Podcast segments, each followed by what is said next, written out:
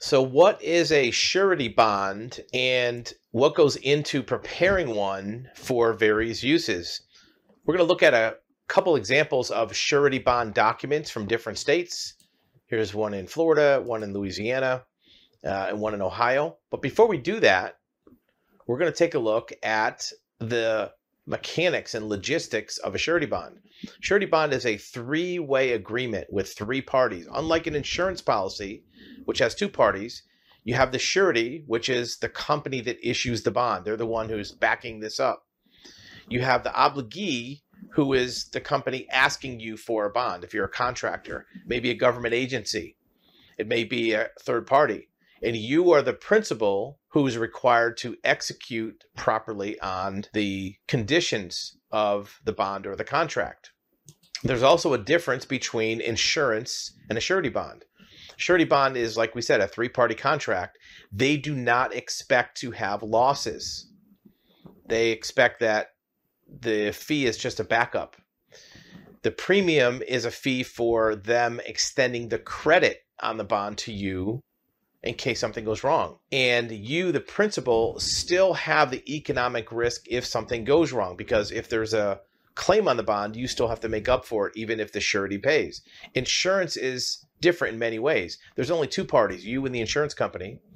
They expect to have losses. That's why you have coverage. If you crash your car, tree lands on your house, they pay for it. And the premium is based on the actual likelihood of loss. And the insurance company's taking the risk. If you crash your car and they pay a claim, you don't have to pay them back. So those are the main differences between the two.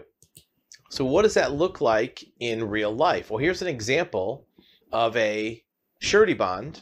Happens to be from the state of Louisiana, but the language is going to be very similar from one state to another. This happens to be for a contractor surety bond, and it requires that the contractor have this bond coverage so that if there are losses for a client or for a government agency, there's a deep pocket to cover it.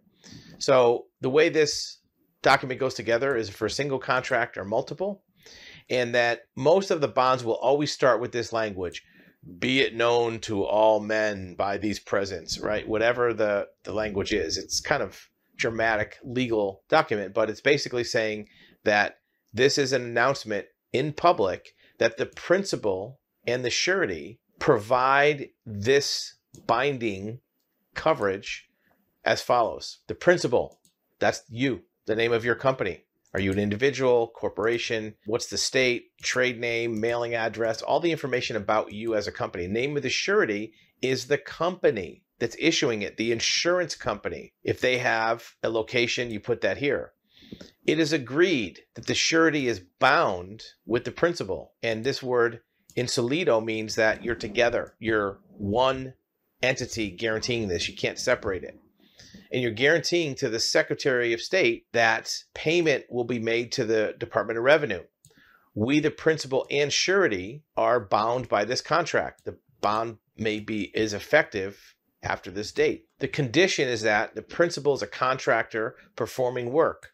As a result of the business operation, the principal shall pay all taxes, penalties, costs under the laws of the state completely. If the taxes are not paid, that's where the surety comes in.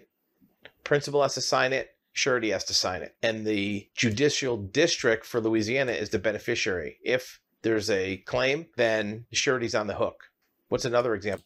Here's one for Florida for sales taxes. Basically, it's that the certificate holder agrees to collect and remit sales taxes. So if you're a retailer and you sell products all day long to customers and you collect tax, if you go into a store and you buy something for $100, if the sales tax is 7%, you pay $107 to that store. That store collects that tax, holds onto it, and then pays it to the state. The store doesn't get to keep the sales tax, but it's almost like a free loan to the store or business.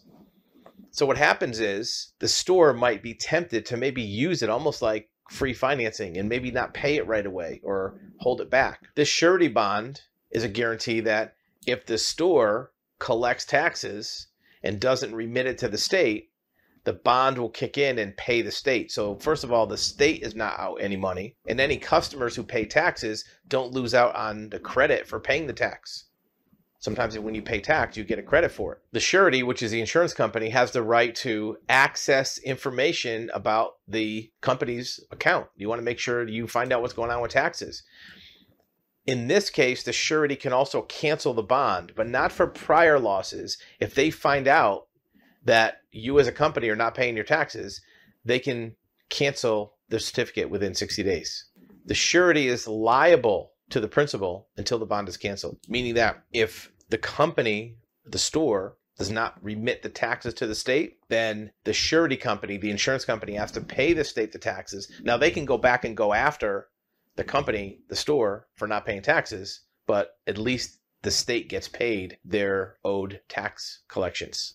Here's one from Ohio that has to do with oil wells. It's a blanket bond for 2 wells or an individual bond for 1 well. And it has to do with their 1509 in their code, which has to do with remittances to the state for oil well payments, royalties to the state, and the conditions of this obligation. If the principal does not comply fully with that chapter, then the surety has to pay it. They have to cover it.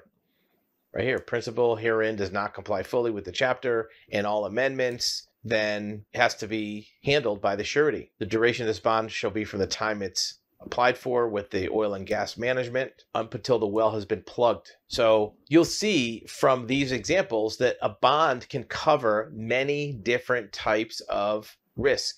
Usually it's for a government agency that wants to make sure that they're not going to be liable for plugging an oil well or fees or taxes or a failed construction project. When you're bidding on a project as a company or a contractor, the other side of that contract might want to have some backup, some protection.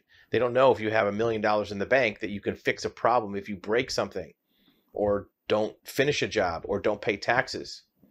This is a way of getting, as it's put in the example at the beginning, of kind of a line of credit to cover your potential failure or breach of a contract. And in order to be approved for certain contracts or licenses or relationships with a government agency, they're going to require you having this bond so that if you mess up, they know somebody has deep pockets that'll make them whole again. So their taxpayers don't have to pick up the pieces for you as a company failing to finish the job. A bond can take any different number of forms and can cover any different number of scenarios. It can be for things like health clubs, accountants, even real estate transactions can be covered by a bond. Certain industries, to get a license, you have to have a bond. If you're a general contractor, a private investigator, an insurance agent, you have to have a surety bond so that if you mess up and harm your clients or harm the government, the surety bond will fix the problem, but then they're going to come back after you to fix them. Again, it's not a waiver of risk. It's a transfer of risk from the agency that's issuing the license or contract to the surety company. And then that risk is primarily held by them, but you're still on the hook for them to come back after you and subrogate to get their money back.